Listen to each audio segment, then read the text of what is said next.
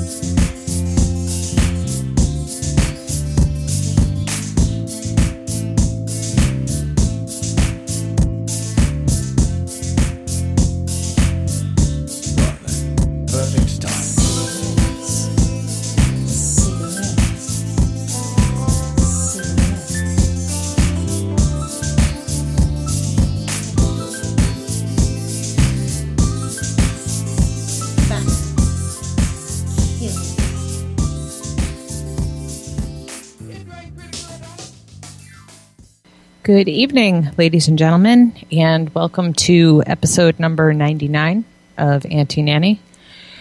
Um, with me is my fantastic and wonderful producer who I couldn't pay enough money to if I paid him. and I don't know if Jeannie's going to be joining us. Um, she's having some back problems. So uh, I understand her show this week was rather quick, and I feel really badly about that. But um, here we are. So, as usual, the first half hour is probably going to be news stuff, but it's going to be, you know, vaping news stuff. So I guess I could get right to that, although it feels weird not to be introducing Jeannie. Um, like I said, welcome to episode number 99. It's hard to believe I've done almost 100 episodes of Anti-Nanny. So it's been, well, it's been over two years actually since I've been doing this. And back in the beginning of my first episode, my very first episode was all about vaping. And um, this is kind of, I guess, a return to that. This is something Jeannie Kurzweil wrote. Have we forgotten our past as smokers? Have we forgotten where we came from? That was the first thought to go through my brain the other day. I was cruising through Facebook and happened to see a post in an advocacy group asking if people would go in a shop that sold vape gear and tobacco. Some of the responses floored me. This is an advocacy group, don't forget. Most of the vapers I know are former smokers. Some of them are still dual users. Have we forgotten that? Are we so ashamed of where we were that we need to talk badly about what we ourselves once did? Do we think that shaming is going to make smokers want to be one of us? Do we not understand that this disgust some vapers show towards smoking makes us sound the same as how the ants talk about us? We hate it, but turn around and do it to others. Does the smell of tobacco smoke and stale ashtrays bother me? Yes, it does. The smell of someone that took in a bath in cologne does as well, but I am not treating or talking to them horribly. Again, remember this post was in an advocacy group. The BS of we don't want to be associated with tobacco just isn't a reality. In 2009, we fought a legal battle that we won on the grounds that we were not using a medical device but a tobacco product. We did that. We fought for that. Now that it doesn't fit our need, we want it changed. Fine, but keep in mind, you started this to stop smoking just like I did. I didn't, but that's different. It was our step away from burning tobacco. Our nicotine comes from tobacco. Spin it how you want it, but the fact remains the same. This is harm reduction, or you know, you could call it risk reduction. Uh, be happy you decided to make the change. Has it crossed our minds that having e cigs in a place that sells tobacco could possibly give one single smoker the idea to try it? That alone would make it worth it to me. I have converted more smokers by simply walking by them on my way into a store and handing them a business card from one of the vendors I use. I even put a label on the back with my email address. That just puts a seed in their mind. I'm not preaching at them. I'm not acting better than them. I'm not looking down on them. Seeing e-cigs in the store may just be that seed. Why would we automatically assume that because they sell tobacco as well as e-cigs, that they just want in on the vaping money train? It seems that some of us do. Let me put it a different way. Maybe, just maybe, they made the switch and are doing both because their livelihood depends on them selling what their customers want. Maybe it's because customers have asked for vape products. Talking poorly about an e liquid vendor because they sell in vape shops and mix shops is a shame to us all. Praise those vendors just as you do the ones that don't. Remember that seed that got you started. Advocacy is about keeping vaping here for us, but more so for keeping the option available for millions of smokers out there that have not yet made the switch. We cannot let our arrogance hinder that. Vaping is about saving lives. Oh, I would. We could pick that apart if Jeannie were here. Not just our own, but the others who need this. Keep an open mind. Be available to answer questions. Fight the good fight. Take five minutes of your month and do what you can. Just remember where you came from. I myself will be forever grateful to the vapers that helped me make a go of vaping. That was five years ago this week. They stayed open minded and saved my life. And some people really do have bad health effects from smoking, and they switch to vaping and they're perfectly happy. Very. Yeah. Um, it is rather sad that you have all these people that have become vapers and forgotten about being smokers and basically turned into the grumpy ex smoker who's always having a bash at smokers. you know, I, I've never understood that. Yeah. I, I never did. And in the beginning, there were some really horrible advocacy efforts um, that people used to send to their legislator saying, "Oh, I don't my my kids want to hug me and I don't smell anymore." And and for you, all that stuff might be true. Yeah. It's not true to people who smoke. You know, I, I don't know. I just I agree with her about bashing people. It's pointless. It's stupid. It gets us nowhere. And I think it's really weird that I've been doing this in July. It'll be six years, and I've never seen a community more divided in my life. Never have, ever. but- It, Uh, yeah, I, I have, but that's because I hang out. I've been hanging out on computer f- and internet forums uh, since they started, and all the communities end up fragmented. But yeah, this one seems to have fragmented faster than most. Well, it fragmented faster than most, and I kind of wonder if that's from the innovation or what. Um, no idea. Kevin tells a story about trying to convince the people in his vape shop to go fight an outdoor vaping ban. Yeah. And his customers say to him, Well, can't we just have a cloud chasing competition at the mayor's office? Really? Yeah, like that's help. Oh yeah, and I need to drop in a for all you fuckers. There's a bit of swearing, and we actually do have phones. Oh, yeah. There's there's phones tonight. Damn it. Um, there won't be phones. eventually. I know there won't be phones every night, but there are phones tonight. And thank you, very, for going to the extra time and effort and going through all this extra bull to set this up. They're saying my volume's a bit low. Is that any Your better? vibes. Say something. Can anybody tell me how the audio sounds now? Because I can Oh. shoot it way up if I need to. Oh God. Um, I can hear you fine, but that doesn't mean anything. Oh, right, it's better. Better. I have my finger on the, the fader for my volume. Okay. And if necessary, I can turn the gain up. Oh, ugh. Turn the gain up on my end, and it's like screaming and crackling. Ah, Yeah. I don't know. This is why I have a producer. Well, I yeah, I, I went and got a, a, a nice big mixing desk, which makes things a lot easier. Um, no, I'm looking at something that Dick Puddlecote wrote. Um, this time last Sunday, I highlighted how the Association of Directors of Public Health, ADFUC, at PH UK. I I am not calling them ad fuckers.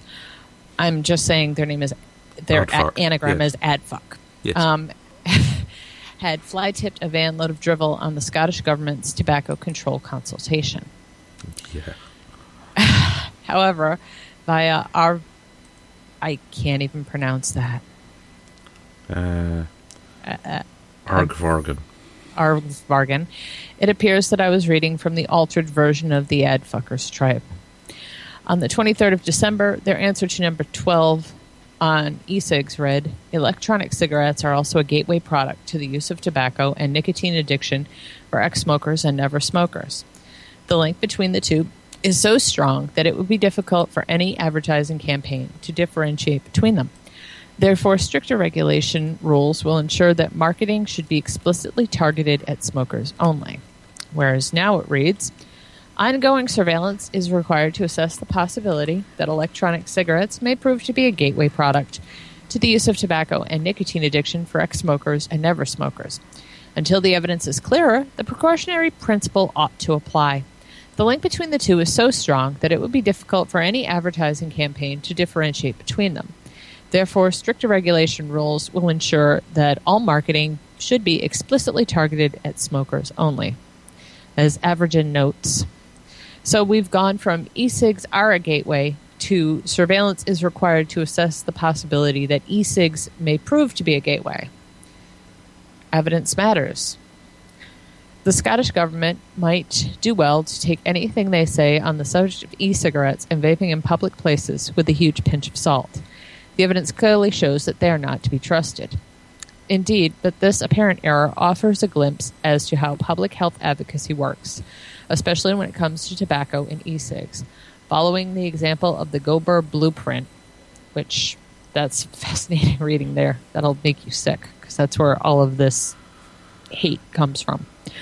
The plan has always been to commit an outcome or a conclusion and then construct the evidence to bring said outcome or conclusion to fruition. Generally known as policy based evidence making, it is Advocacy 101 for every state funded public health quango and fake charity in existence. In the case of e cigs, it is clear that public health don't like them because vaping messes up their plan. So they have decided that they'd like to let the public believe that vaping is a gateway into smoking. It doesn't matter that this isn't the case. Research thus far finds no basis whatsoever for that theory because it will only be a matter of time before they create bent studies to prove that it is. This won't be done with sober analysis of the facts by detached scientists. It will instead be via manipulation of the data by carefully selected career prohibitionist sociologists and aircraft mechanics. Failed aircraft mechanics. Uh, very true. Reporting to a pharma funded World Health Organization. 'Twas ever thus. Adfuck's real mistake was merely to be a bit premature in declaring what they and their industry pals intended to make the public believe. It is the political equivalent of the loss making factory owner whose friend expresses their sorrow on hearing about the fire which burned down the business. Shh, he replies, that's next week. So, is the consultation quite that bad? Um, yes. Well, for a start, they timed it to end on the 2nd of January. Lovely. When So, everybody's busy. Yeah, when everybody's not paying attention. Um, Right. But yeah, that's what you kind of expect from them these days. I mean, the Scottish government, we know, are prohibitionist. Right. So, yeah, it's. Prob- I might have to move to England. Uh, I don't know that anywhere is safe. I mean, they're well, it's more positive down in England than it is in Scotland because we have a separate NHS. We have Right. separate ASH, and ASH Scotland is nowhere near as uh, forward thinking as ASH UK. nobody's as forward thinking as Ash UK. Ash UK has actually been really, really good Yeah. about e- e-cigs and usage and and uh, I don't know. Well, for the last They're- six months, anyway. Well, they're they're better than their UK counterparts. Put it that way. Yes. Oh, you know, i- it's funny how all the people who are opposed to this stuff make their living from opposing everything. Yes. Uh, Mr. Chapman, who likes to ban people who don't agree with him Ah, and writes yes, articles about it. His lovely troll article, yes. He didn't reply to my comment on that. Must upset him or something. Did you call his math extraterrestrial? Because he, he, he blocks No, you. no, for no, that. no. I just explained he was reaping what he sowed. Yeah. It's like, you say inflammatory things, you're going to get inflammatory things back.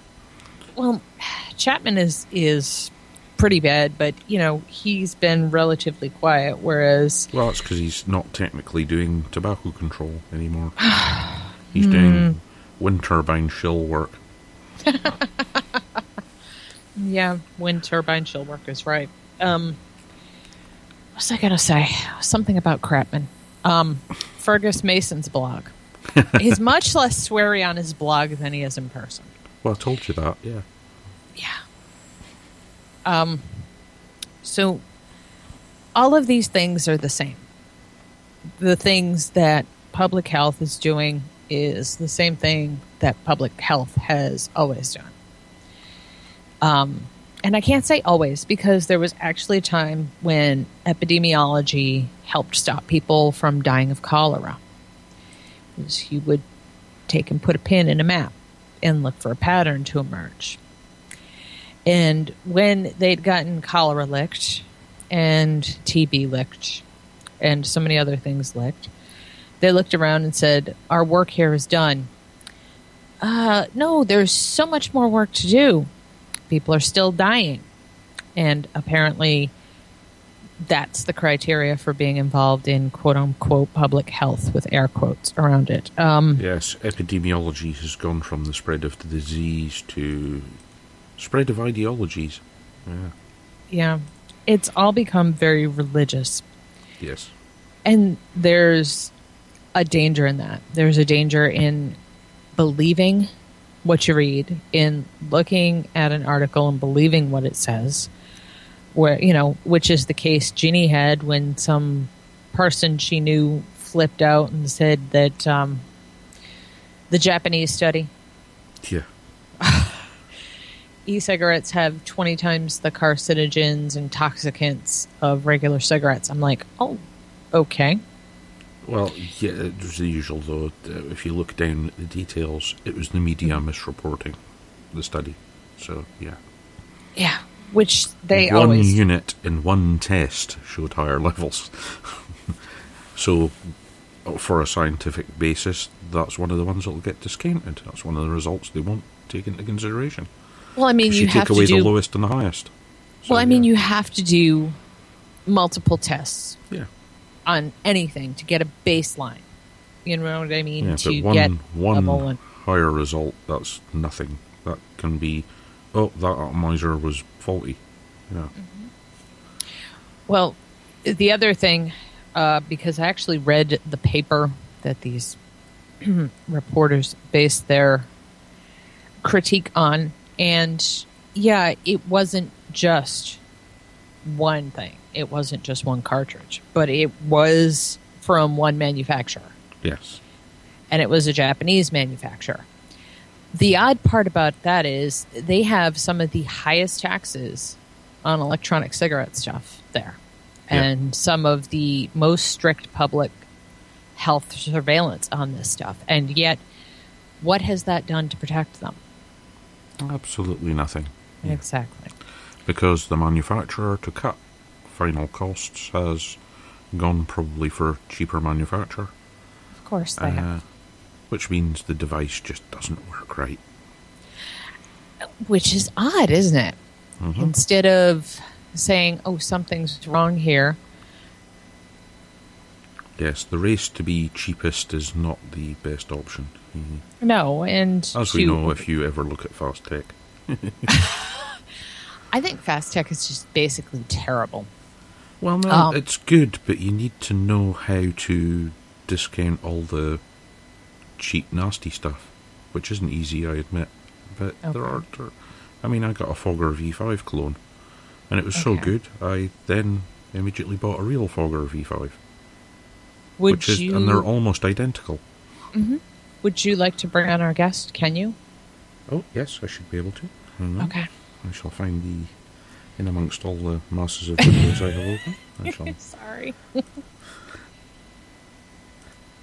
Glad his name's at the start of the alphabet. well, at least it's at the very beginning. Nothing's worse than it being at the end. Yeah. Uh, right, that's Skype trying. Hello, Welcome. Hi, Alex. how's it going? It's going well. Um, this is Alex Clark. He is the Alex. Why don't you introduce yourself? Um, I'm going to assume people here don't actually watch Vapors Worldview every Sunday. Yeah, I don't know. Um, I, I see some familiar names in chat. Um, Oh, uh, my name is Alex Clark. I'm the legislative director for CASA. See, Does that I told you. That works great.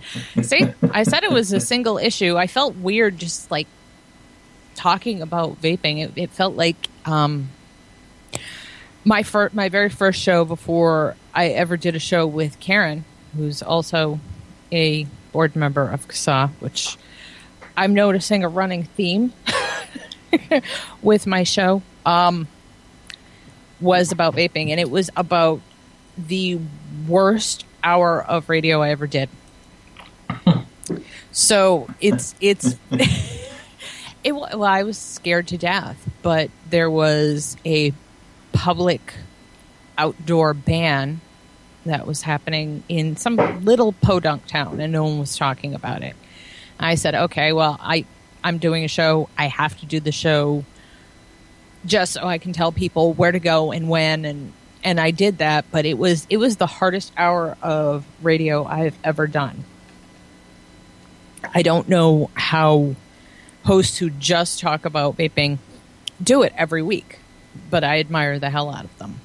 Now, what I kind of like about the militia shows on Sunday is you guys throw up news stories in there and you, you talk about other stuff.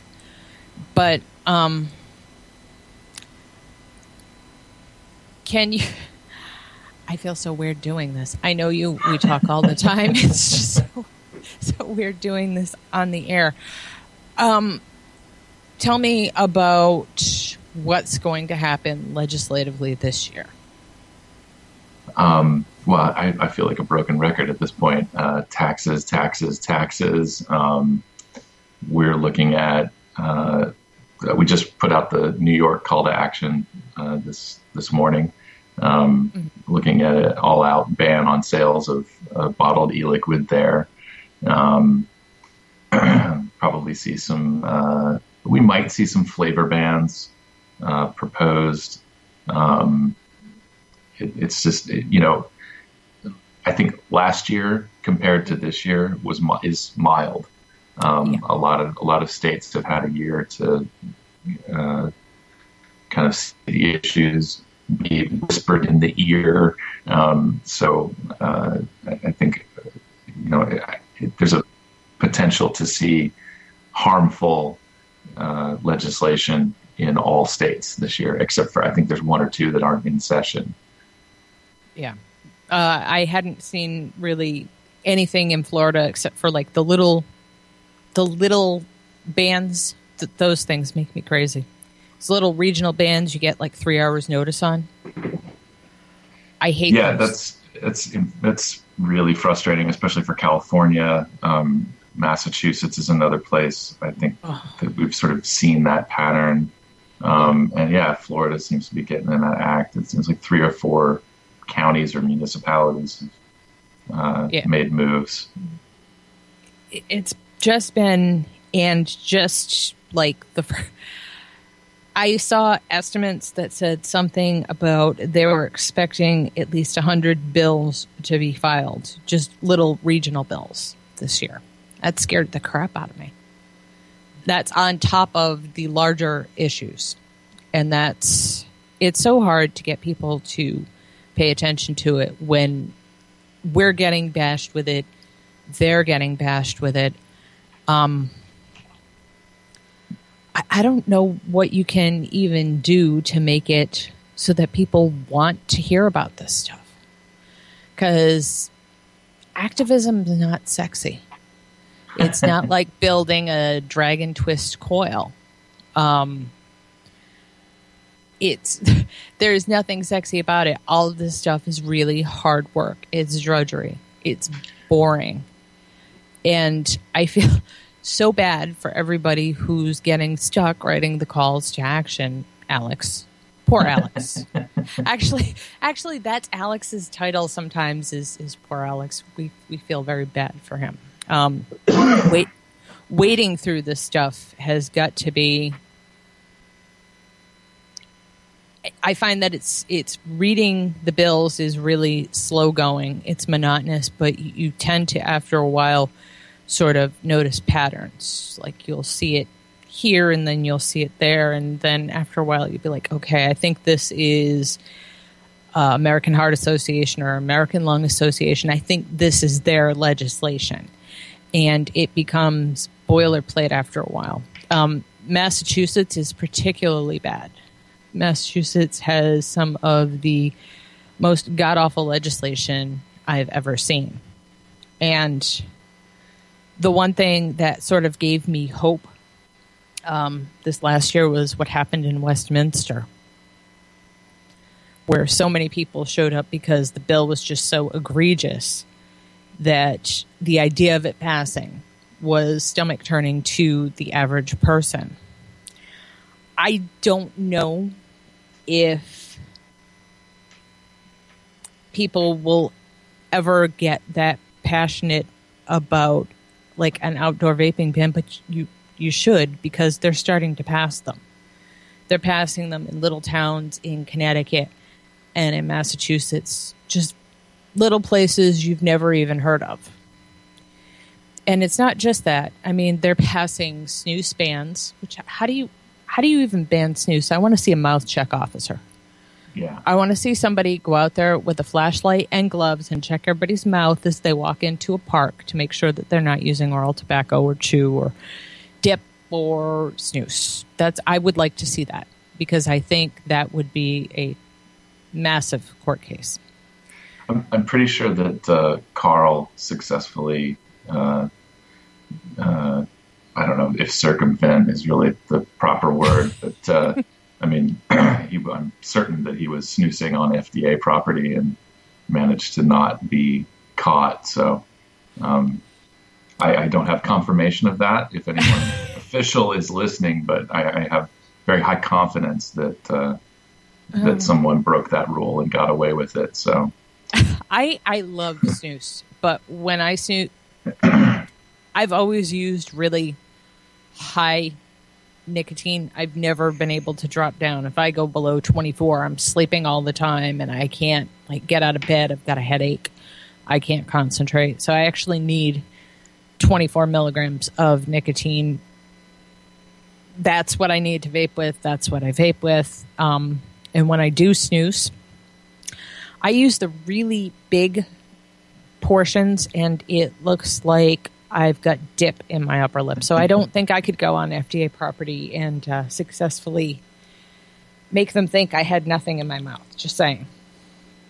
I, I have the range actually. I'm, I'm in a similar boat. I'm, I'm a high. There seems to be a theme here actually. I know that Julie is, is high Nick. You're high Nick. I'm I'm high Nick myself. And uh, I, I I recently got into loose snus, uh, which is somewhat enjoyable. Um, so yeah, I, but it's uh, yeah, I go through you- the same thing. Do you use the ice tool? Uh, I do. I got myself a stainless steel ice tool. Yeah, um, from what I understand, see, I've never used um, loose snus, um, but from what I understand, the loose snus is very, very potent, and you don't really need as much of it as you do like the portions. So, you know, I'm going to have to try that, but um, I would say the smokeless tobacco tax in Florida is really cost prohibitive for me to order Swedish snus, so I don't anymore. And this is kind of the problem with high taxation is that it really does limit your choices. And um, I really hope that um, I kind of hope things get settled on more of a national level than this little local stuff. It would be nice to see some harmony like there is in the EU where there's just one thing which we really don't have here. And it seems so strange for me to be saying that because I'm um a very big supporter of the 10th Amendment and nullifying legislation that is clearly illegal or is bad. But it would be nice to see one sort of unified legislation to deal with because as it is, it's got to be a nightmare for people to sell across state lines. And it looks like it's probably only going to get worse for vendors. Um, well, as as it stands, we don't we don't quite have. Yeah, I mean, sure, any any kind of interstate trade, I- I'm sure carries with it its own. I mean, if you're selling bananas, I'm, I'm certain it's you know there's some hurdles, but uh, as it stands, uh, I don't think there's too much in the way. I'm not a vendor, so I don't know, but right. um, it can really only get worse. Um, but uh, I- Good know, news, everyone. Yeah, exactly. um, eh, you know, I so I you know I went to the e uh, e-cigarette summit in London um, this year, and I had actually kind of been on an email chain and, and promised everybody to kind of get back to them with, I guess, a summary of, of our little meeting beforehand and um, things that advocates in the EU could possibly be doing. And I, I've sat down with it several times and tried to write it, and I keep just slamming up against a wall. It, I, I, I, felt the same way. I think as as you do, at, in the beginning that you know the EU vapers had a very clear and present threat with the TPD, and it, it seemed to really rally them. But then to go over there this year and, and listen to a few people talk about just rampant apathy, and I think, you know, they, and I'm sorry, very, I don't mean to talk about your country like you're not in the room, but No, it's okay. but you guys, I mean, you guys really are at a, a really big disadvantage because it's coming from one source. Um, you know, we actually have, you know, because we're looking at this, you know, at municipal and county and state legislations, we have so many more opportunities to have this conversation. Whereas in Europe, it, it seems somewhat limited, and um, it's just it's a totally different ball game over there, and it's it's very frustrating coming from someone who you know is relatively familiar with you know our style of democracy um, to see that you know I, I just I, I can't even really wrap my head around it. It's so uh, it's so different in, in, in Europe. Um, so Well, yeah, you know. It's different, and one of the things we, of course, are doing, and we're having some success at, is as well as fighting it politically, we've been putting pressure on the various governmental public health lot. Um, like in the UK, uh, a lot of the public health are turning in our favour, and that means the politicians then won't have only the ants to listen to they'll have the sensible public health people telling them stuff. So What yeah, you- it's it's complicated. yeah, yep. It it is very complicated, but you guys also um I see you rallying. Do you know what I mean? Yes. It's very visible. It's very out there if you're at all knowledgeable about what's going on. You look at people who tweet on Twitter. You look at the American vapers, and then you look at the vapers from the EU. Um, when that Well, Curbit, yeah, when that Curbit was campaign, when when that Curbit campaign started, I saw more people from the EU jump all over that. And not that I didn't see people from the United States do it, but I think there's just a general awareness of Well, something happens, to we have to was, react. There was a Muppet joke that had to be made. Kermit, Kermit. Yes. Yeah. But it's surprising to me how, and I, I think this might go back to when I said the community is very fractured. And it kind of is. And I'm not just talking about across state lines, I'm talking about everywhere. Um, nothing really upsets me more than when people say the cloud chasers are ruining everything. I, I, volume vapers, cloud chasers, whatever you want to call them, that's completely not fair. All of the stuff we see happening and all of the stuff we see coming was planned a while ago. You're just getting in the way of someone else's plans. Vaping is getting in the way of someone else's plans and they're going to try to crush it. And We're as hurting the pocketbook somewhere. Yeah. yeah, and as much of a nut as that might make me sound like, I think we all know that that's kind of true. Wouldn't you say that, Alex? That it kind of seems that way? Oh yeah, I, I, I, the, I, I think the blaming it on blaming it on the cloud chasers is, is just sort of a convenient out. It doesn't.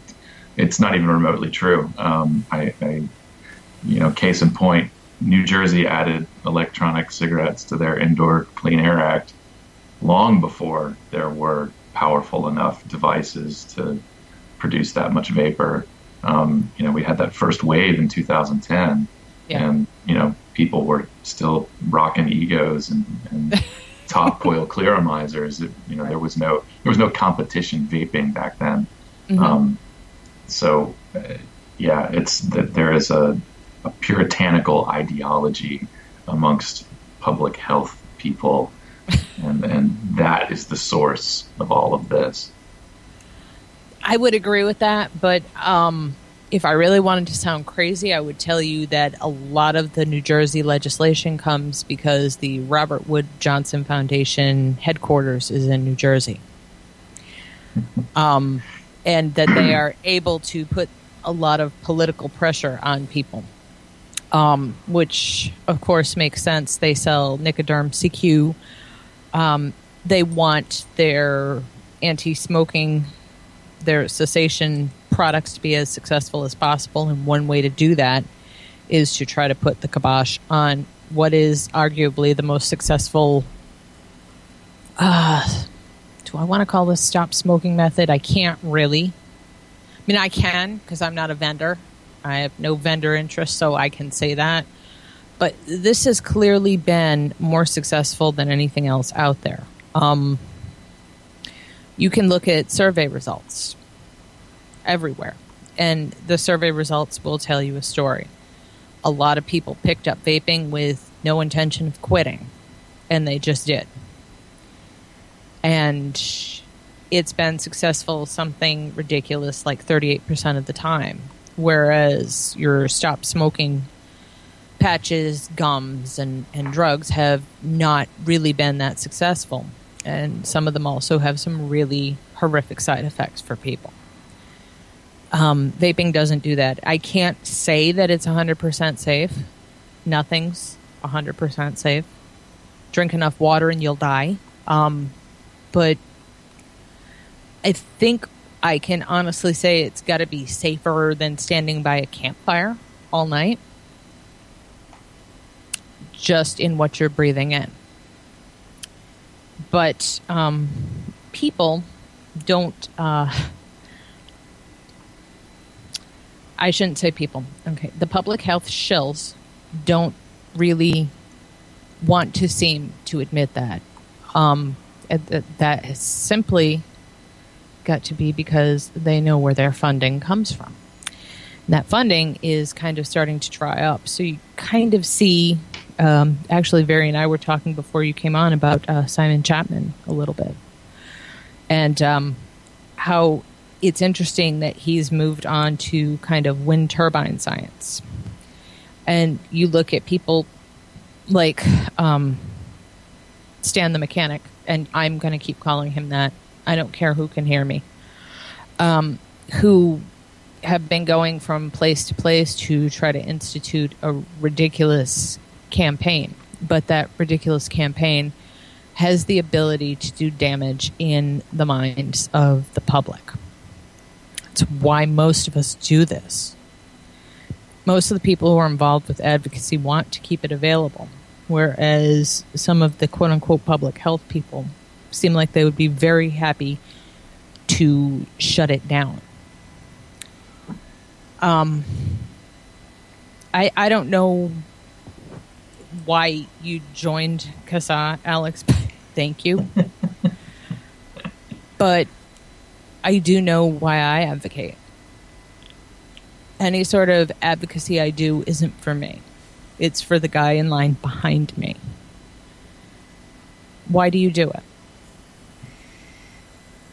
Similar reasons. Um, I, you know, it's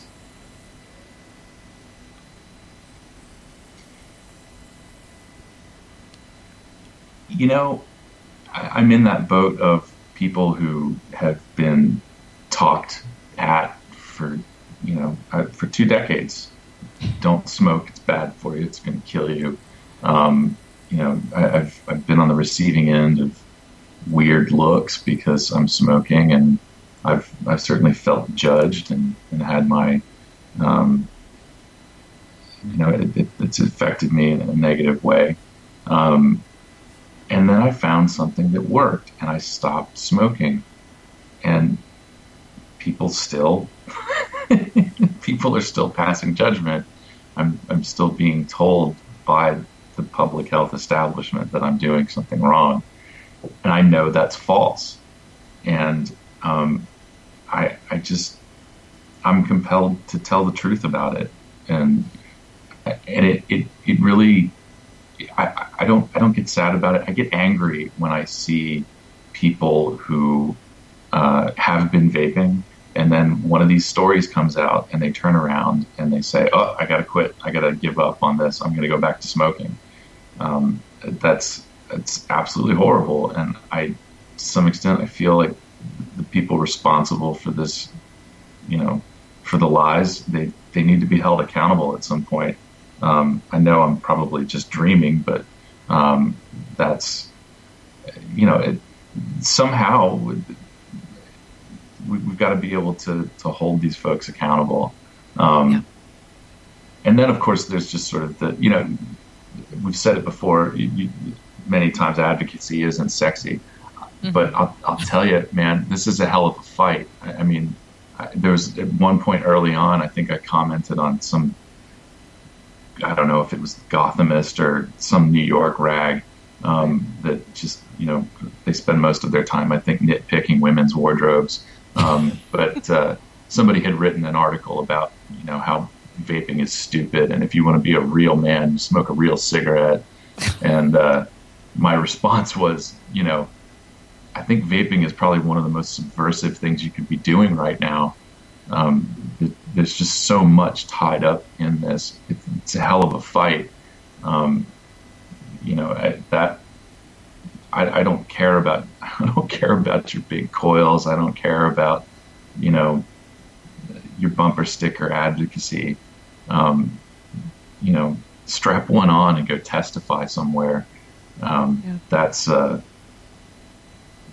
yeah, Yeah. that's that's pre- that's pretty rebellious right there. You um you will never you will never feel as alive or as scared as when you stand up in a room full of people who can't who there are people who are paid to speak against you and they will leave at five o'clock. And then there are a room of true believers who bring their kids in in gas masks. uh, you think I'm kidding? You No, think I don't. you really I don't. think I'm that's kidding? what's that's what's so funny about it. um, and people that will glare at you and yell at you and spit at you. Yes, spit at you for daring to disagree with them because they're right. Um, my experience is probably somewhat different than yours because I um, went to speak up about the technicalities and the legalities of banning smoking outdoors in a park, and those people hate you. Those people that are true believers and will hang on till eight and nine o'clock at night, they absolutely hate your guts. And you will never feel that alive again in your life. it's scary how crazy these people are. These I miss people, out on that. We don't really hmm? have that. I miss out on that. We don't really have that over here much. But, you, you don't have but crazy people who over have there. Uh, people tend to be aggressive towards me until they meet me, and then when you're six foot and a couple of hundred pounds, they tend to not be quite so aggressive. Oh, you're just a big teddy bear. People just don't know that. but it's it's different being a short, small woman. Yeah, I'm like I'm lucky if I'm five four. that's part of why they do it. They know they can intimidate people. Um, it is intimidating, but it does make you angry Yeah, because people in civilized society, which is where we're supposed to be living right now, people do not have the right to treat others that way. We don't treat gay people that way. We don't treat people whose skin is different than ours that way. Um, we don't treat people who are of di- different religious backgrounds than us that way. But we do that. uh, When I say we, I mean the royal we, not us here in this room, but the the, the general um, haters. Yeah, I'm going to call them haters. That seems like a good word for them. Out there feel like it's their sworn duty to be xenophobic about people who like vapor or like smoke. Um, it's almost like they have um, an excuse to be assholes, and they live for it. that that that that that self-righteous indignation is is a kind of warm and fuzzy pe- feeling for a lot of people. Um, that's that's its. I'm sure that carries its own addictive potential. well, the amount of puritanism does seem uh, directly related to the vacuity of people's um, lives in some ways. They lead such um, empty lives that they uh, jump on bandwagons and get aggressive, fighting crazy things. Yeah. Um, I, l- I love Judge Judge Judy when she keeps telling people that they need to get more jobs because they're obviously not busy enough. It's, it's that kind of thing. Yeah. Yeah. It kind of is, but it's very hard to face a room full of people like that. yeah. and to know that the legislators or the board of health whomever you're addressing you're getting up to speak to is clearly not on your side they're on the side of those crazy people and it's very hard to frame words or to express to people in a way they're going to understand what you're trying to tell them um, vapers have somewhat of an advantage with that. Uh, other groups will never have that advantage. And that's because if you're going to quit smoking, it's one of the hardest things you'll ever do. And that's because people enjoy it. I know um, I enjoyed smoking. I loved smoking. I never wanted to quit smoking loved it in ways you can't even imagine. And I was a big clove smoker. Um, but they made those illegal. and that made not giving my government my tax money easier. It vaping was my personal way to starve the beast. What it wanted most was my money but it also wanted to take that money and give it to anti smoking organizations to persecute me and people like me, people I had never met my mother, my father, my brothers. And when you say vaping is one of the most subversive things you can ever do, you're right. You're subverting the tax man, you're subverting the the healthism rhetoric. You're subverting all of that and there's something kind of neat and cool about it. although I don't think I would ever admit that to anybody in public health.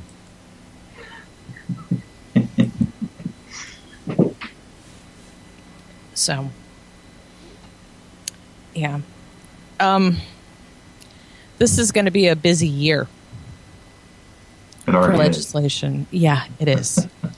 I saw earlier today you were saying, "Well, I can I can probably work on this call to action," and someone far smarter than you and far blonder than you said, "No, I think one call to action today is probably enough," and that's the avenue we're going to be heading down this year. One call to action today might be enough. That's scary that means for as long as they're in session, there's probably going to be one a day from either us or the vaping militia or, you know, one of the local groups at at least one a day every single day. Yeah, And- those are just those are just releases. By the way, um, I was working on that call to action while I was working on the other. Um, fortunately, or unfortunately, depending on how you look at it, um, gotten to a point where you know we we've seen a lot of this stuff already, be it at the local level or already in states. So we're it, it's kind of sad, but we're actually developing boilerplate for these calls to action. So it's it's actually becoming a little bit more copy and paste. Um, just got to change the bill number and the you know the name of the state. Um, but uh, but yeah, it's they might come out one a day, but they're coming in. Yeah. they're coming in, in They're coming in droves. They're Yeah. coming in like waves. You know, this was kind of the one thing I always knew was going to happen. I always knew it was going to be really bad. And I always wondered, you know, how we were going to wake people up about it. You know, that okay, you you, you saw when the antis went after um I guess you probably don't remember. I'm older than you. Not by much, but I'm older than you. I'm old enough that I can remember when you could smoke damn near anywhere. oh, I remember. Um, and then I remember the aunties just saying, okay, well, we, we really think you can go without a cigarette on a flight longer than four hours. That was John Banzhaf, that jackass, who really got behind that push. We saw what happened from that. It took them 20 years. But if you're not vigilant and you don't beat this crap down now, in 20 years, the only place you'll be able to vape is in a blanket, in the woods, in the dark, with a flashlight. I, I don't know any other way to put it. These people are ruthless. We're standing in the way of their money. We're standing in the way of their continued success at their chosen horrible, horrible work. And they won't stand for it. But I don't think we're the type of people to go down without a fight. No, I, you know, I think there's always going to be the prohibitionist contingent, and um, there's there's hopefully always going to be um, a group of people speaking out against that ridiculous notion that even makes effective policy. Um, I just, yeah, I, you know, tobacco's been around in, in Western culture for over 400 years. I, I gotta say, it's not going anywhere. Um, yeah, it's just not the the, the uh, you know the, the real. I, I think one of the really important things to highlight is is the anti the anti nicotine fantasy that they can they can implement some sort of end game. Um, you know, it gets into you know whenever you see that um, the uh, uh, wow I can't believe I don't know what it is ENDS. Whenever you see Yeah. ENDS in, in code or in, in, in articles, um, you know that's part of this whole kind of trying to. I, I- I don't know if it's it's what they have to tell themselves to sleep at night, or if that's just they've just decided that that's the only acceptable version of vaping is a part of the end game strategy. I it just that uh, that's never going to make any sense. it's just and it's just not possible. No, it, it all has to be about choice, and I kind of wish the people in charge. The rot goes deep. Um, the public health rot goes really deep. It's hard to excise a cancer that's grown that deep. But there are people in public health who do honestly give a damn about people. And those some of those people are, are starting to listen. And that's a good thing. And I think you'll find that most people who've actually been exposed to e-cigarette vapor and to people who vape don't actually have a problem with it. It's all these anti-nuts running around framing these stories. Um, that make it seem, I think, so much worse than it is. Although I will say, um, since the last batch of really bad stories have started, I have noticed people like finger pointing and waving at vapor outdoors, which I think is hilarious. That's funny. But it's not. Like wait, finger pointing and waving for outdoors, like Vaping. Yeah, I've seen it. But I, I think, I, I really do wait, you've seen people on the street like Yeah. yell at folks? That's Yeah. ridiculous. Well, it is. Like how like how dare you do that around my precious children? Is it, is, but it happens and that's the really bad part about them having all of the money. The only people we can directly affect are people whose lives we directly touch. But there are a lot of us and a lot of us are a lot more determined. It's not about the money. It's about the truth of it. And telling the truth is the most powerful weapon we have. It's always been the most powerful weapon we have because it's not a weapon. It's just fact.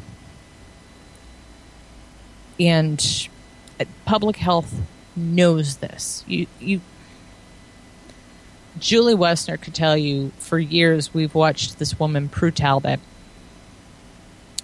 just dig and dig and dig and it Took her years to find a couple of e-cigarette flavors that looked like they might do some sort of cellular damage to like stem cells, which is like think if I remember the experiment correctly, they directly immerse them in like cinnamon flavor, like full strength cinnamon flavor.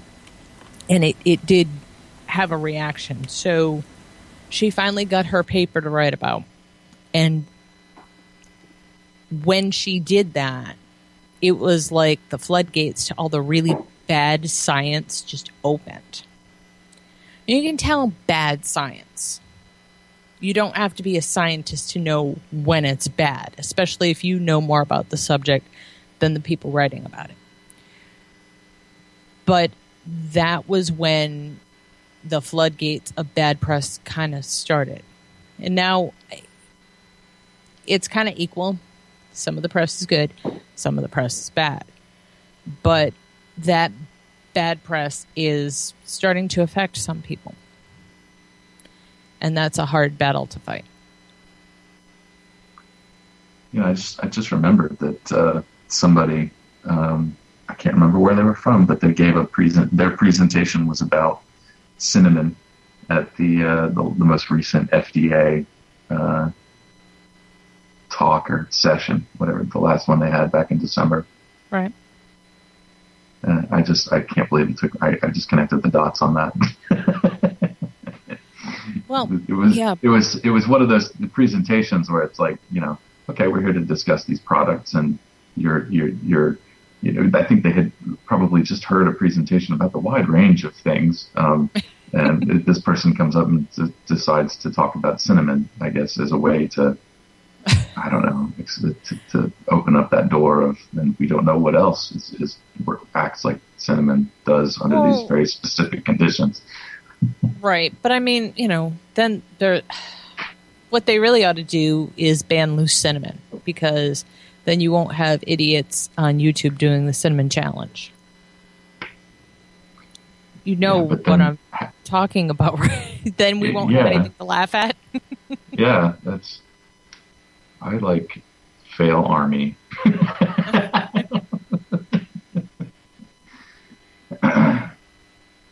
but yeah, um, that that bit of ridiculousness kind of seemed like it opened the door.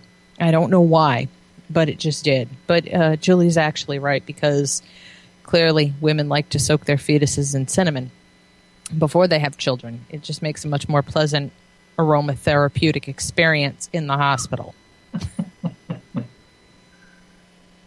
I don't think I don't think when I started vaping, I imagined I would still be doing this five years later. And I didn't imagine I would still be doing the activism stuff. I really thought for sure we would be done with this by now. But we aren't. It's just going to be one of those long, kind of slow march type things, which is fine. That's just the way it's going to be.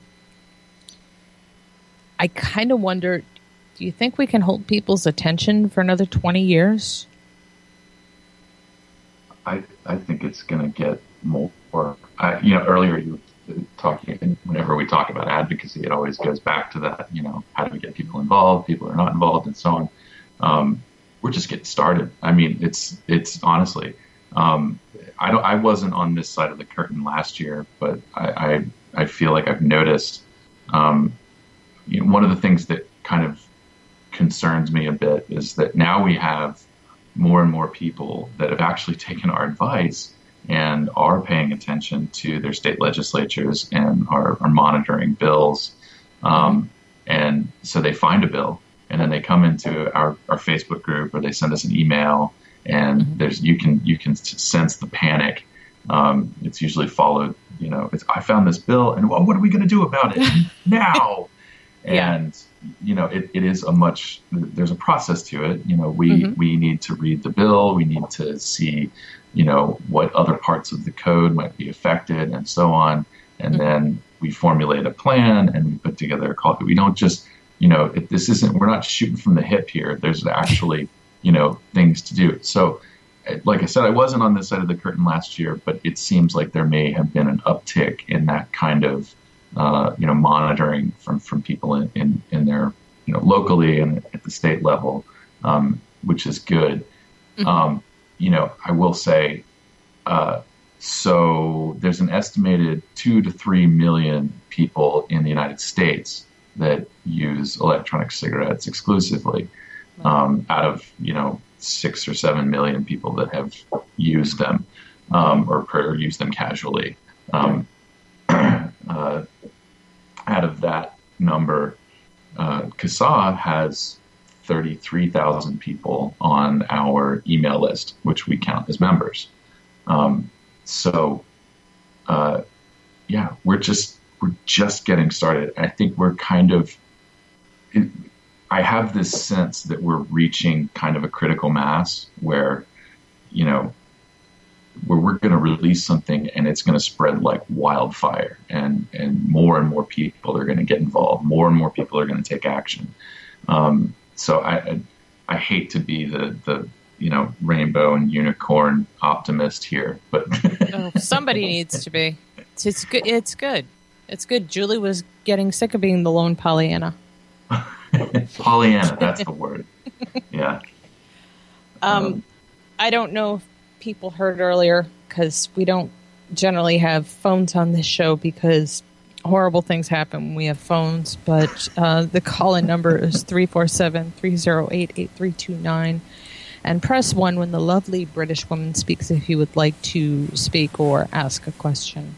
Um, I'm just putting that out there. Um, oh, sorry, I bumped the microphone. Um, I'm not used to this. My husband actually got me for Christmas the swing away arm microphone, which is really kind of nice. Um, normally, I was fighting with the microphone and trying to read stuff when I was on the air. I don't have that anymore, but I'm not used to having it so close to my face, and I just bumped it. So I'm sorry if that made any weird sort of noise there. No, I'm fine. still ge- still getting used to the face. Um, My microphone is just above my head, so as long as I don't stand up quickly.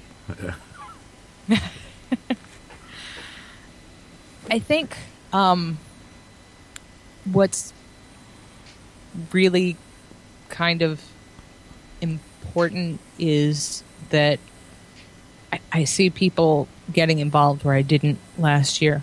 I see people posting stories and things, um, and they might not be the world's greatest things, but th- they are starting to get more involved. And I'll tell you something because I read so much, I'm surprised I'm not ready to scream yet. If you're looking for local legislation that might pertain to you, if you see any story in your local newspaper that mentions smoking, you might want to follow up on that because um, that's what the an- anti seem to be doing now is changing the definition of smoking. Am I correct in that? Yeah, that and in places where you know New Orleans is a really good example. Um, it, they're you know they're talking about, and actually I think um, uh, I can't pronounce her last name. I'm going to butcher it. Juliet Tourzy. Or is? Tour, yeah. Tourzy, Tourzy. Um, she had, had had posted a couple of uh, articles uh, and was uh, very uh, and and pointed out that a lot of the news coverage out of New Orleans is focusing on the smoking, and they're not they're not reporting the fact that I think in in some places it's an all out tobacco ban, uh, and of course it includes electronic cigarettes. Um, so uh, and this is in in places that don't have uh, anti or you know smoking ordinances already. Yeah. So Kentucky, um, uh, Alaska's is a little bit different. Um, uh, that's another bill that I'm going to be looking at this week. Um, and, and New Orleans, New Orleans didn't have a citywide smoking ordinance. So, um, yeah, if you don't have a smoking ordinance in your town, definitely look into that because including electronic cigarettes is all the rage. Yeah, that's that's the new way of doing things. Well, yes. Um, I mean, the WHO has decided that it's not smoking that's the problem; it's nicotine, and all the other groups are just following that. Well, yeah, but who who funds the World Health Organization? I mean, we really don't want to get me off on a, a toot about the WHO again. That was bad last time. That was two hours of me solid ranting about them. I don't think we want me to do that again. But um, a lot of their funding is pharmaceutical based. So they don't get to choose which programs they would like to do. They are restricted by the funds that are given to them, which is a shame because, you know, cholera, AIDS, Ebola, these all seem like worthwhile things to spend your time on. You know, it's far more important to have a nice dinner in Moscow than it is to fight Ebola. With caviar, don't forget they had caviar. Several f- different types of caviar.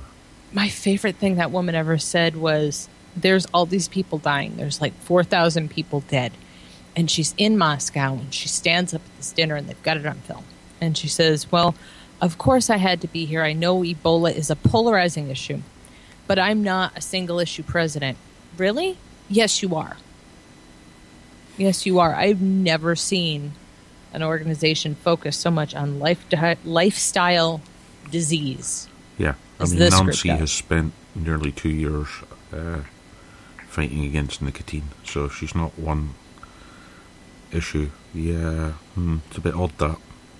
yeah, she's yeah. Chan, uh, Margaret Chan. I have no respect for her. I have very little respect for her organization. Um, it seems to me if you have a writer or a document, a policy document that says you're supposed to take care of health care in places where it's least available, you probably shouldn't be focusing on the first world. The third world has loads of issues you could be making some progress. Ah, but they're claiming that what what they do in the first world will filter through down to the third world because they're just following Oh, what we're doing. oh, so it's it's trickle down health Yeah. economics. it is, yeah. That's that's the way they do it. That's the way Trickle they're down. reasoning. oh my god, trickle down health economics. So it's it works so well economically here. Um, but yeah, no, you're right. That's exactly what they claim, and it is just that. It's just a claim, and it means nothing. But yeah, they pretty much make the call. Well, I say they make the call, but that's not true. There are two people they have that write almost all their policy on cigarettes, electronic cigarettes, nicotine, smoking, tobacco. And those two people are Simon Chapman and Stanton Glantz. I know I keep coming back to them and harping on them, but they're directly involved in a lot of this policy making. You know, they're being paid to write these policy papers that the WHO basically regurgitate and then the public health people take as gospel. So they're as much as we make fun of them and call them clowns or whatever, uh, they're much more deeply involved than we give them credit for. Oh yeah, They're- I mean, yes, Mechanic the Hut uh, receives big chunks of money from the WHO to write nonsense because it's great. He just uh, he just changes the date and title of the document he's written for something else and hands it to the WHO. Fantastic money earner he's got there. Yeah, Alex.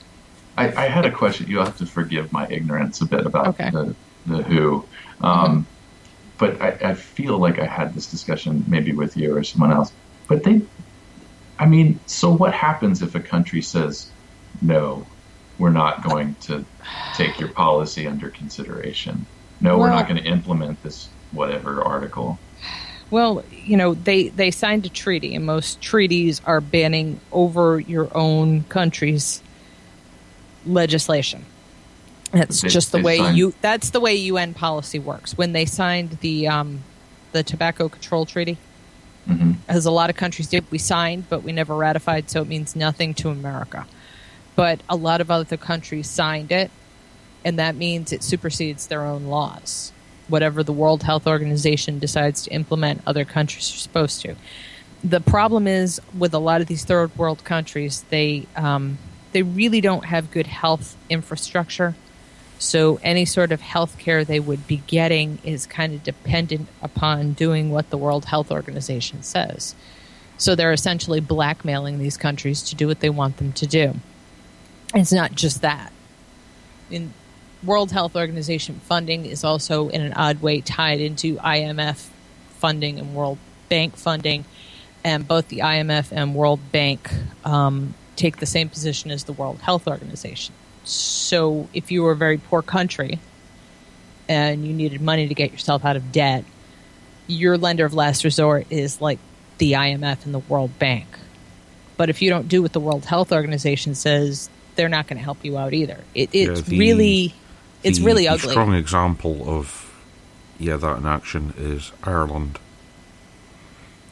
They are the poster boys at the minute for anti-smoking and all these health drives. When in fact they have some of the worst figures in the world.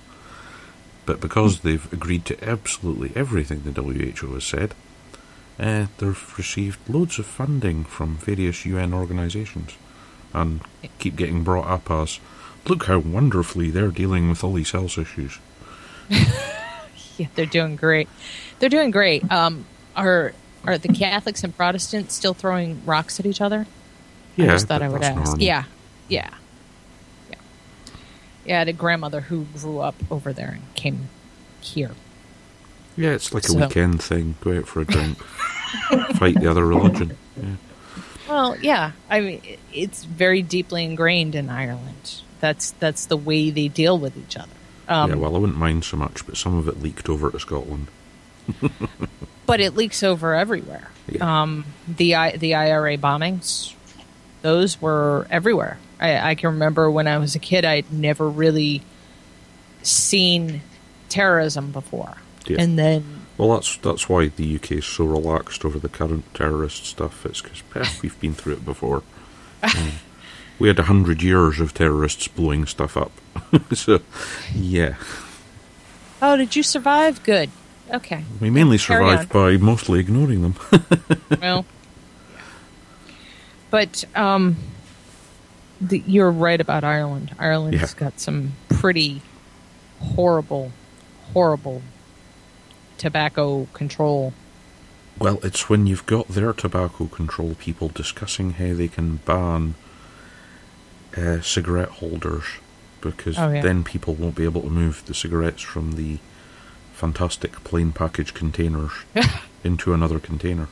Oh, they tried to, to ban the pack wraps. Do you know what I'm talking Oh about? yeah, Australia the, did the, that. the Yeah. over wraps. Mm-hmm. Yeah, Aust- Australia. Australia is another but Ireland, place. they're even trying to figure out a way to ban small boxes that can hold cigarettes. Ja- you know, and you think all this stuff is just James Reilly just being a jackass, but really, it's actually their government agreeing to all this stuff with the World Health Organization and then letting a nut like James Reilly take it to the next possible level. And he comes up with just some doozies. You read some of that stuff and you cringe. Yeah, I read it and I go, oh, thank God I don't live there. yeah, and allegedly he's supposed to be a doctor. Yeah, well, Glantz is an honorary cardiologist, so you know. Oh no, Reilly it was actually a GP, so yeah, I don't know what his excuse is. It's the money, baby. Yeah, It's always the money. and yet uh-huh. again, there's a great connection between the two of them. If you put them side by side, you know, you'd block out an awful lot of light. I, I, my favorite thing that Stanton Glantz has ever said, and I knew this was going to go off the rails, but that's okay. My favorite thing Stanton Glantz has ever said, and you can look this up in the Legacy Library. Not that I'm obsessed, and not that I know some stuff just from memory, but yeah, I do, and yeah, I've read a lot of hideous crap from the Legacy Library. But if you go to Legacy Library and look up like Stanton Glantz, you'll find a lot of stuff that he's written. Um, which I don't recommend you read if you like, you know, keeping your food down. It's really bad. But my favorite thing he's ever said was they asked him in an interview about his weight because he was in public health and shouldn't he be setting a good example? And this was a college newspaper, and this clipping is in Legacy Library. Why? I have no idea. He says, Well, you know, I might like to have a few cookies, but at least I'm not smoking. Yeah, a He's- few cookies, really? He, yeah, He's he's expanding faster than a helium balloon. Yeah. There's a picture of him somewhere in a white, you know, one of those white puffy jackets that like he looked like he looked like the Michelin Man. I, I really I need to Maybe stop. maybe he was hoping to get on a new Ghostbusters film or something. Yeah. The Stay Puft Marshmallow Man. There we go. Um, I'm I'm, so, sorry. This was actually supposed to be really serious. yeah, but I'm here. I know. I know. um. So, yeah, you, you asked me about the Who, and, and we talked about how all their, all this funding is just sort of intermingled and kind of tainted. Uh, the source funding is pretty much tainted. I think we can look at it that way. Um. The other thing I've I've really noticed when you try to look up a lot of funding by certain companies now. They've they've instituted this like sort of block grant thing, which is just the freakiest thing I've ever seen. It's very hard to untangle exactly where the money is going. And I was trying to figure out, you know, what had changed.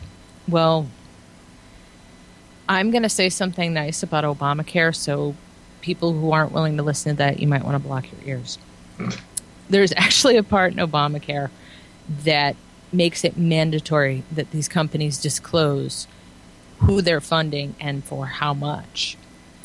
And they're doing it technically, but not really. Technically, they're sort of doing it, but they're not really telling you where it goes. So that's a problem that needs to be addressed. If we're going to have a sort of sunshine fund, a sort of shining the light in the dark places, then we really need to go all the way with it, and we're not. And that that in itself is a problem with the Affordable Health Care Act. There are many more, but I won't go into those tonight because I promised we would talk about vaping. I did. um, Well, long I, c- I have you could I could point out that you could talk about it because you could say that lots of these insurance companies are using uh, the cotinine nicotine tests to say vapers are still smokers, and thus Um, charge them more. yeah, they are, but it's it's actually somewhat more insidious than that. When we're talking about reading these stories in the news, um, there are actually towns now that are just instituting these nicotine tests on new hires. Yep.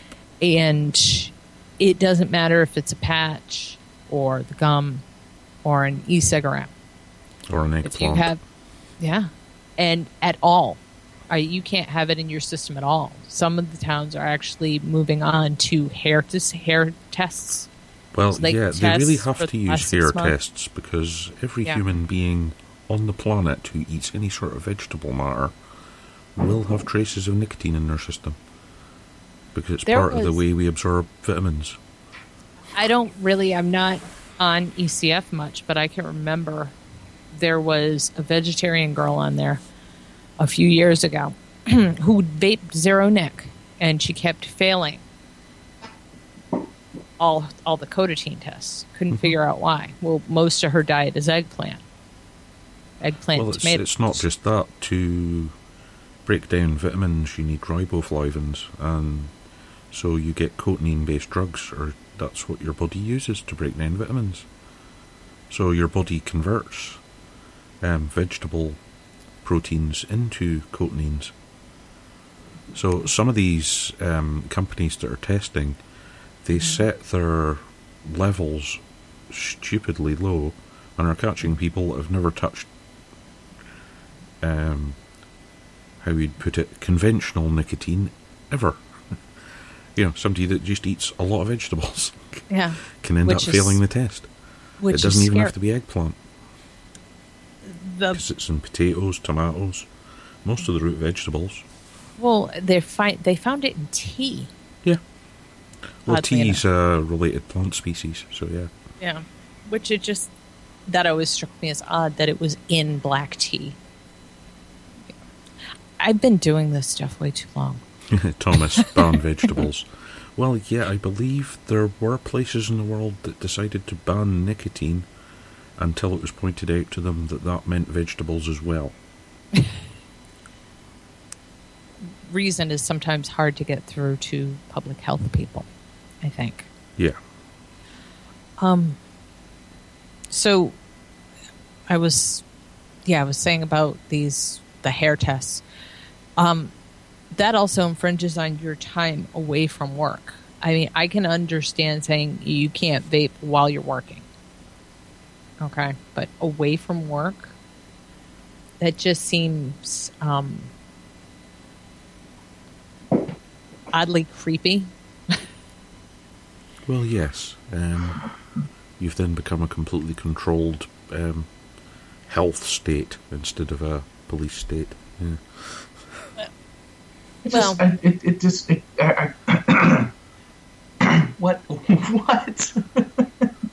How, I, I can understand, you know, all of the, the, the anti-drug messaging that we saw in the, you know, 80s and 90s, with the frying pan girl and pictures of just people strung out on the gutters and all that imagery that goes with it.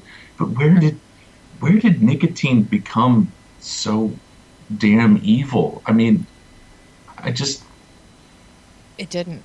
I can't process that. And and no, I can't understand somebody telling me not to use a nicotine product at work.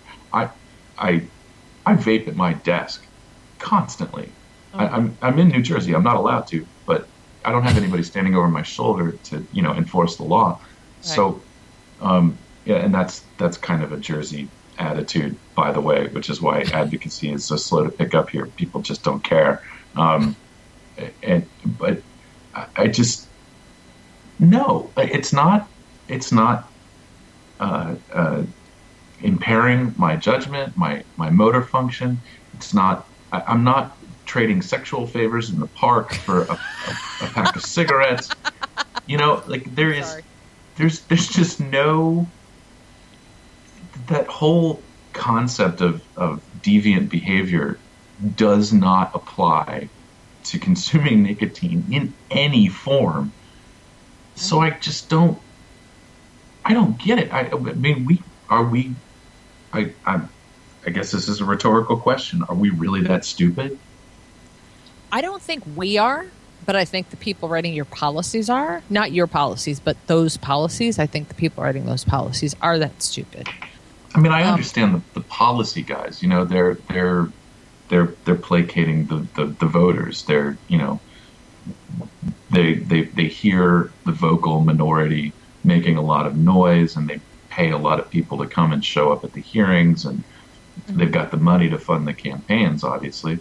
Or Right. no, okay, so currying the favor of the voters is really about getting the money to stay in office and run your extravagant campaigns. Um, so I mean, they're just you know essentially sock puppets. Well, but it's it's the it's the other folks that are like, you know, yeah, nicotine is horrible. It's going to destroy your children. I just what? but that but that's relatively recent. If you look, it- all right. If I look back like two and a half years, that wasn't that didn't really happen. That started when vaping started taking off.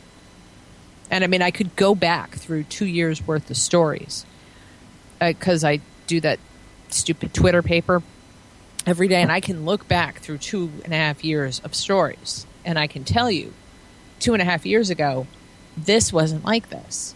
This is something relatively new, and it tells me that it's related to e-cigs and to vaping. That's where all that came from. And Um, yeah, it's not just nicotine either. Uh, if you look at some of the stuff the WHO, amongst others, were posting just after that uh, COP6 in Moscow, yeah, they're being quite open that they're after uh, sugar and nicotine next. So, yeah. Well- uh, sugar and caffeine, should I say.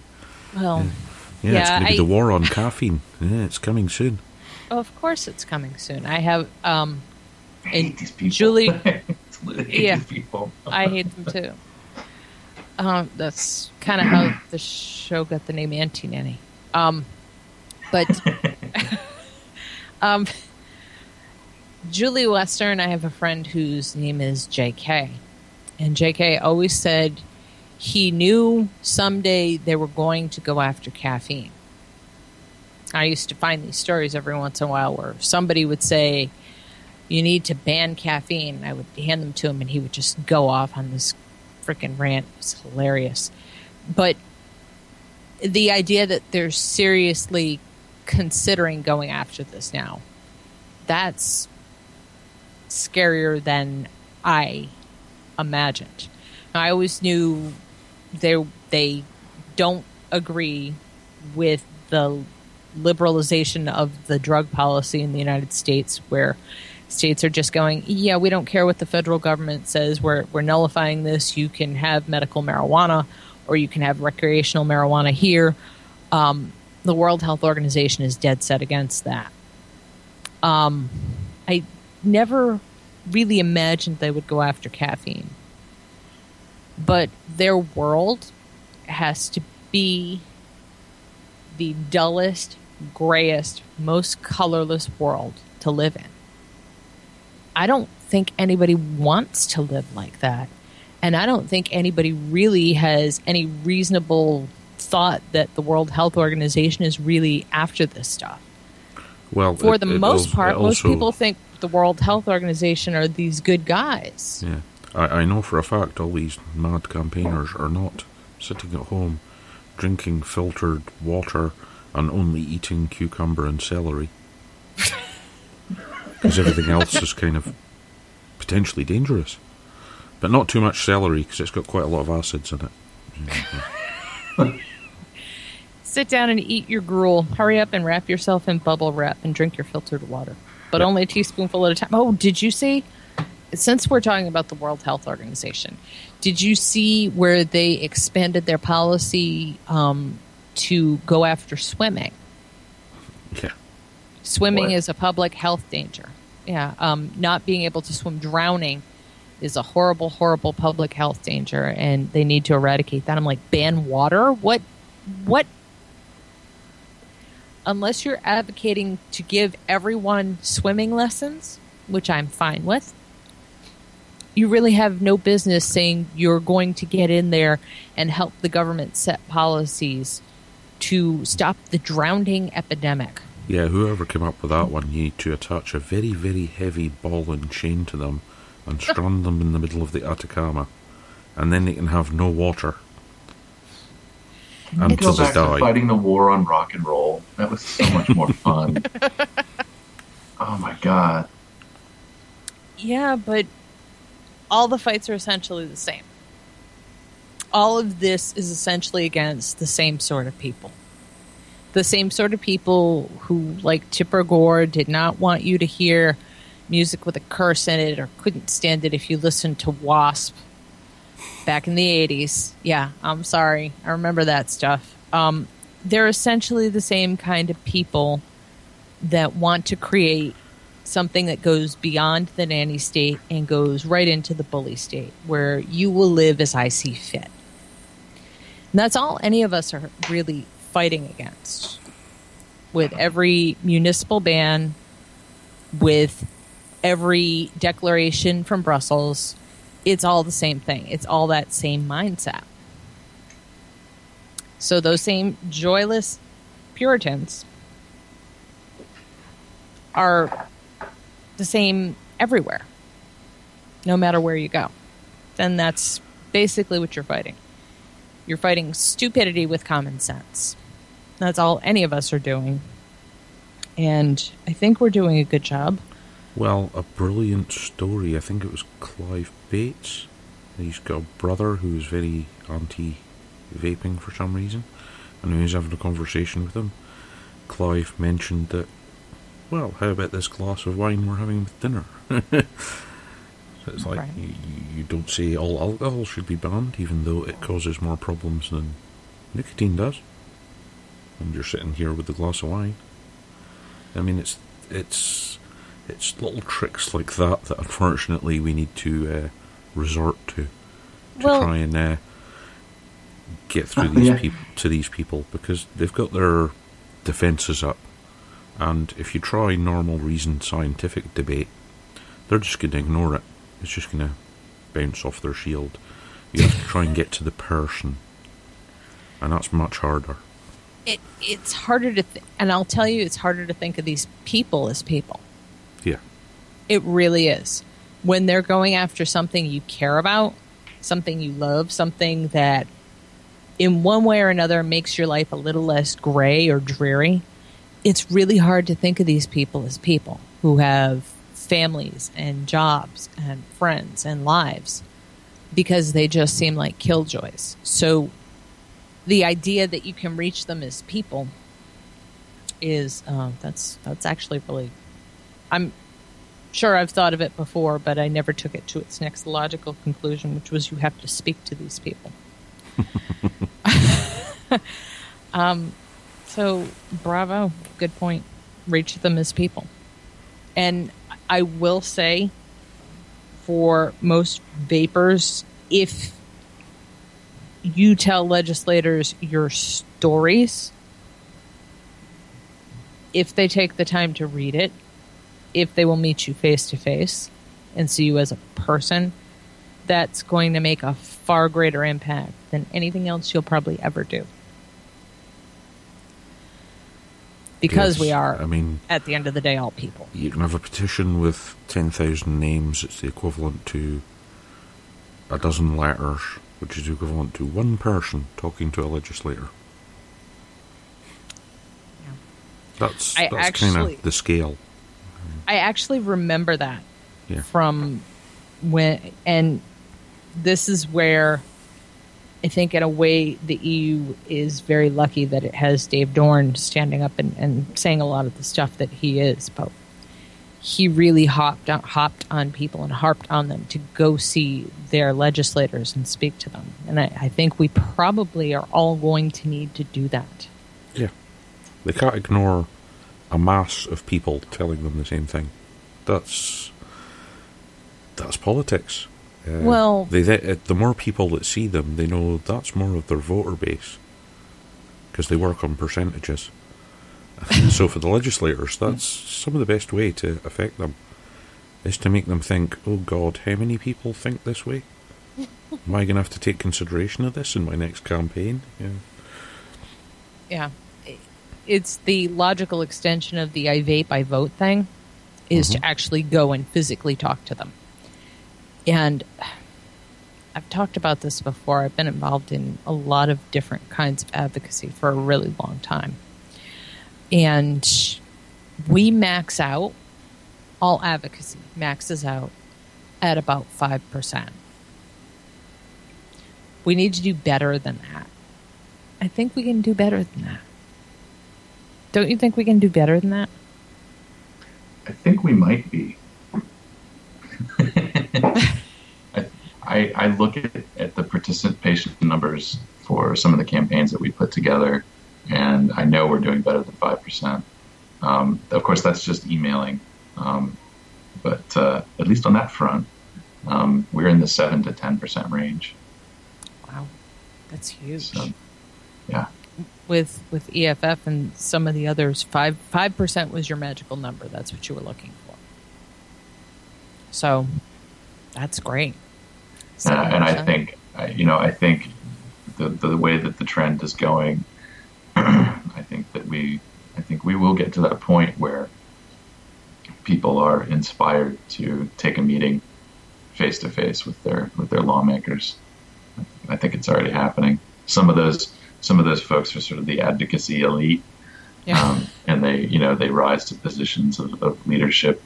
I think rather quickly, but uh, you know I I, I want to see I want to see the older demographic who have experienced success with these products, and you know they have grandchildren and and and um, you know the nice little old ladies that switch to vaping that can go say, you know maybe maybe maybe squeeze out a few tears. yeah, we all we all need more vaping point Liz's to be showing up places. Yeah. Um, I think a lot of this stuff is it's harder to reach people than people think. But I know when I went and talked to Marco Rubio, Marco Rubio was very nice. Um, I'm not a fan. I really don't like him. I I like Nelson much less, who's my other uh, duly elected leader. Um, and he was very i don't care. So you'll be able to tell the people who you might be able to sway when you meet with them. So yeah those um it's actually really not super hard to get a, a meeting with your congress critter. They have they have off well a lot of them have offsite office hours. You know um, does require you to subscribe to their horrible horrible newsletter and no one wants to read that. But it does tell you when they're having like off-site time in this town or in this town if you would like to make an appointment how you can go about it and do that. So i mean that that's also a tool. I, I think it's a vastly underutilized tool and it's overlooked most of the time. Well, I can tell you that's why we had the success we had in Europe was people going and talking face to face with elected officials. Um, you can have as many letter writing, email stuff, Twitter bombs, yet it's not going to be as effective as people going and seeing their representatives. yeah Yeah. that's probably what it's that's exactly what it's going to come down to have to be willing to go spend the gas money and take a trip and go see these people and let them see that you're a human being, not a shell. A company did not pay you to do this. Now, when Well, you I mean, go it's the meet same, with them, It's the same with these the all the calls to action is getting people to these hearings to speak personally Mm-hmm. yeah, to that damn panel and go, look, we're here. Hi, there's loads of us. yeah, that's the hard part. It Yeah. is. I mean, for the people who show and for the people who do all the right things, that's not always a guarantee. I mean, look at what's happened to Hawaii. Hawaii's really got hit hard for no reason. Look at California. You couldn't have more outspoken people than you do in California. You could not. Um, and I, I- look I at don't. I don't mean there. to to to sound um, judgmental, but yeah, California's just a bit strange, though. So is Massachusetts. Massachusetts and California. I would like to dump both of them in the water personally and just them. California's going to end up there at some point anyway. Uh, So yeah, but people just can shame do uh, the mechanics bit probably won't. Eh, well. I have a friend who actually lives in the town where USFC is, like lives in that area. USFC actually has people patrolling, like off the grounds, to make sure that people aren't vaping and smoking. I'm like, that's just crazy. Well, it's within our campus. Well, people are walking down the fucking street. Sorry. Um, you know, come on now. Yeah, it might be against the law, but really, USFC cops are doing this. Yeah, it's it's pretty rancid there. Well, I mean, if you're if you're outside their premises and these people come up and harass you, call the police on them. This person's assaulting me. Yeah, but you're probably breaking the law, and God knows how that'll go in California. Well, yeah. You you So- seem to fi- you seem to forget we have a few. Um, we have some police hiccups here. Yes, I, I am aware of this. certain things. but yeah. But yeah, I mean that's that's the only way you can really deal with that. Unfortunately, it's Yeah, like well. uh, they're, they're breaking the law by harassing you. Hmm I mean, it's not their. It's not if they're not on their property, they can't say anything to you. It's that simple. Like all these businesses that, you know, like Starbucks coffee, you cannot vape within so many meters of our entrance. You There's no way they can afford that. It's, You can't. Yeah. Well, you can't vape. You can't. Um, there's a lot of things you can't legally do in Starbucks. I don't go there anymore. I never did. I, Coffee's I lousy well, anyway. well, it's not. Well, I love Sumatra coffee. They're one of the only places that carries like an affordable brand. Um, so affordable. It, it's just such a weird. I have really bad acid reflux, and Sumatra's the only coffee I can drink that doesn't like kill me. So I'm a big fan of it. And Starbucks was like one of the only places you could go and get a cup of Sumatra. Yes, Sum- coffee. Sumatran and um, Javan coffees are much less acidic. Yeah, They're much And- smoother. it's my favourite coffees. yeah. Old, old brown or Yeah. old mature Java. Brilliant coffee. Well, And the highest in caffeine content, funnily enough. Yay! I knew there was a reason I like that. Well, the, they mature the beans longer, so yeah. And it's I just love it. It's delicious. But it like I said, it's very hard to find locally. So um, yeah, now I just uh, buy it online, make it at home. Well, yeah, one of the, one of the best places to get Java is uh, the Grumpy Mule coffee brand. They do uh, they do a Java coffee, or Hmm. and Sumatran. So yeah, so you can watch out for those. Yeah. Well, it would probably be much cheaper for me to import that than to buy a cup of Starbucks every day. Well, Um, probably yeah, But yeah, A- and I'd- and the wherever you bought it from will probably actually be paying their tax. Yeah, they're they're not good at that. There, they well, not just them. Um, Amazon's real bad at that too in the UK. uh, funnily Well, enough. But Everywhere, um, in fact. Yeah. I promised we weren't going to go into other subjects. I'm sorry. oh, hey. I, I had an ooh shiny moment. Just call me Jeannie. Um, Jeannie has those a lot on this show.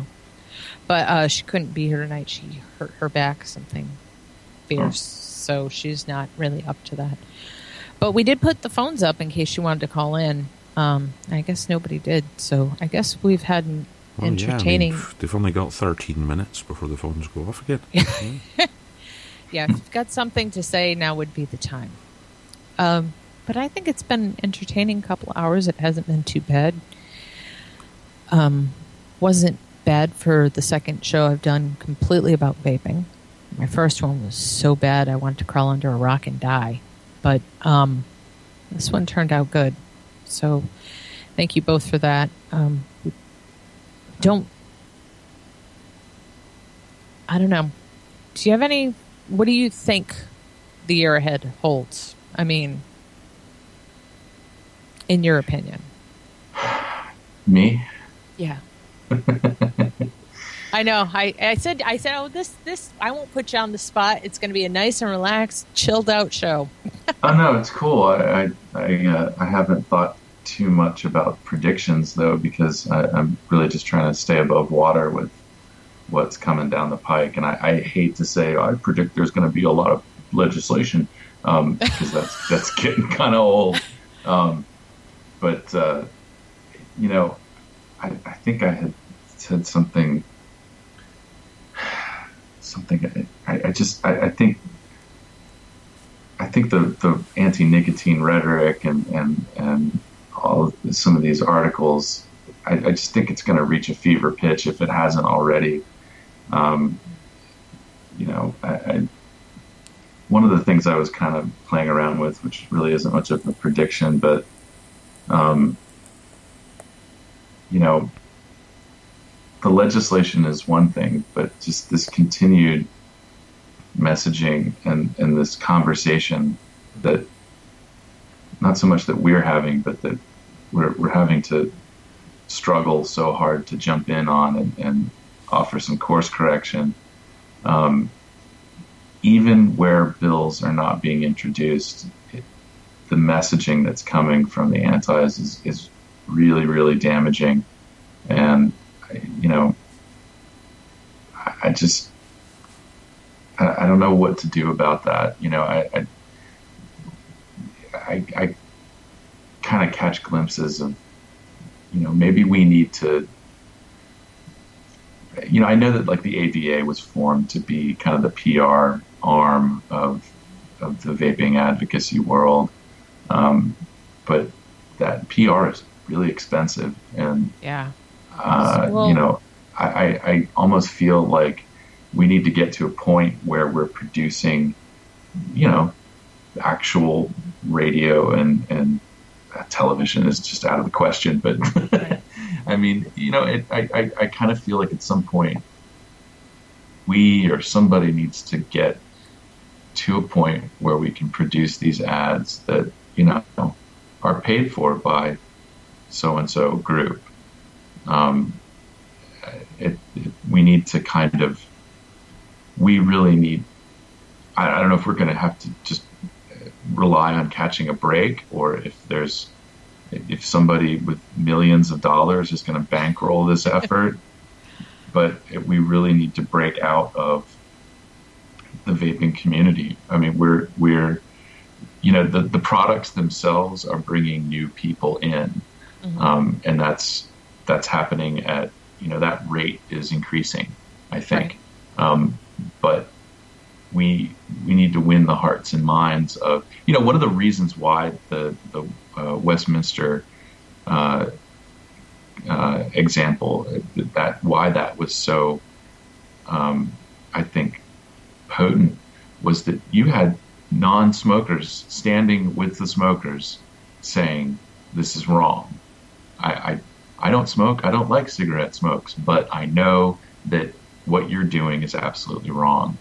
And so we need people from we need, we need we need the non-smokers that sympathize with our right to choose. We need the people that don't vape, that have seen family members experience benefits. Um, you know, really get really get the message and and and, and help advocate with us and for us. We do, but we also need to get past the point where people who want to advocate for us are kind of shunned because of what the community would say. That's my That's- take on it. There, there are okay. peop- there are people out there who want to advocate for us, and people are wary of it because of how it will be perceived politically, or how other groups will take it. I, I think at some point, and this is just my opinion, I think at some point we need to get past that. Um, there are groups. I the Drug Policy Alliance has said more amazing things about vaping. Uh, just really great things. They've been a great asset in trying to help change minds. Mhm. Um, NORML has helped out in California when it's been in their best interests. And people are very opposed to that alignment, and I understand that. But it's it's all politics. At some point, at one point, I guess an example I would use is you couldn't get two more politically divergent people than Ron Paul and Bernie Sanders. And yet there were times in Congress when they worked together when it was for their mutual self interest, and times when they didn't. And those times will come. And I th- think we'll have to be aware of that and probably for our own self interest discount a lot of the haters because it will be for everyone's best interest. Do you know what I'm saying? Yeah, I, I think I kind of get what, uh, and I think I've heard rumblings of it here and there. Um, and my, I think my response, probably not the most tactful response. Um, you know, when people talk about, I, I know that, uh, uh, you know, every now and then you'll see that post where somebody is selling a, a vaporizer for, for marijuana and uh, the immediate reaction is, oh, this is really hurting the cause. You know, we got to stop this. And um, actually, no, uh, that vaporizing marijuana was was actually somewhat popular before nicotine, um, and uh, you know, it is actually, in fact, harm reduction. Um, and uh, if you think that nicotine is not a drug, you are deluding yourself. Um, it's all drugs, and we are all part of the drug war. What we need to recognize is that you know this is essentially a war on what they deem to be deviant behavior. Um, if you are self-medicating, which is what we do when we use nicotine, it's what we do when we use caffeine. For some people, it's what they do when they eat a candy bar. Um, so you know, just include all of that. All of that is part of the drug war, and um, you know, I, I'm I'm less concerned about the uh, image of people vaping marijuana, um, and and that the, the potential of that being I, that that train has already left the station. Okay, the the the news people in small towns have already interviewed the sheriff, and the sheriff has said, "Oh, we found kids that are uh, modifying these e-cigarettes to uh, consume illicit drugs." Uh, it's it's in Yeah. the, it's in the water supply. It, it's it's that's and my response to that is, well, that's fine. At least they're not smoking. and you know uh, that's at some point we're just going to have to rip the band-aid off and and that's i think i think that's probably where we're headed and you know a, lot of people come into our our our facebook group and um, they they post things and they sort of offer their own analysis of it.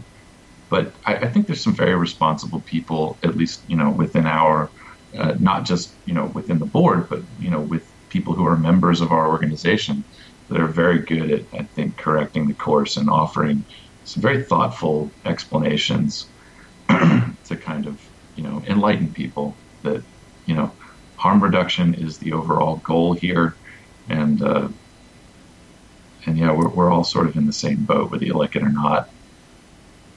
I um I just I like my favorite quote from Julie Woessner is I just want people to have the truth. I don't want to force anything on anyone.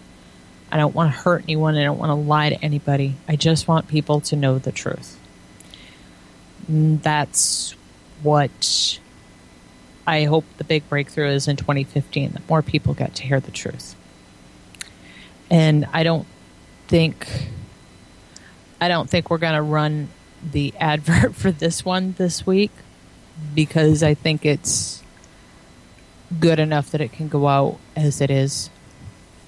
It can stand alone. It's been that good a show. um, I'd like to thank you for coming on, Alex. This was Thanks great. for having me. Oh, it's a great, great show. Thank you very for producing, as always, and thank you for jumping in with your bits of wisdom. It's always great to hear from you. Well, Or one of I my don't know favorite- about wisdom, but Well, you observations. yeah. So, I guess. Well, you know what? I've never done this before. Um, always remember, you are CASAA. Good night.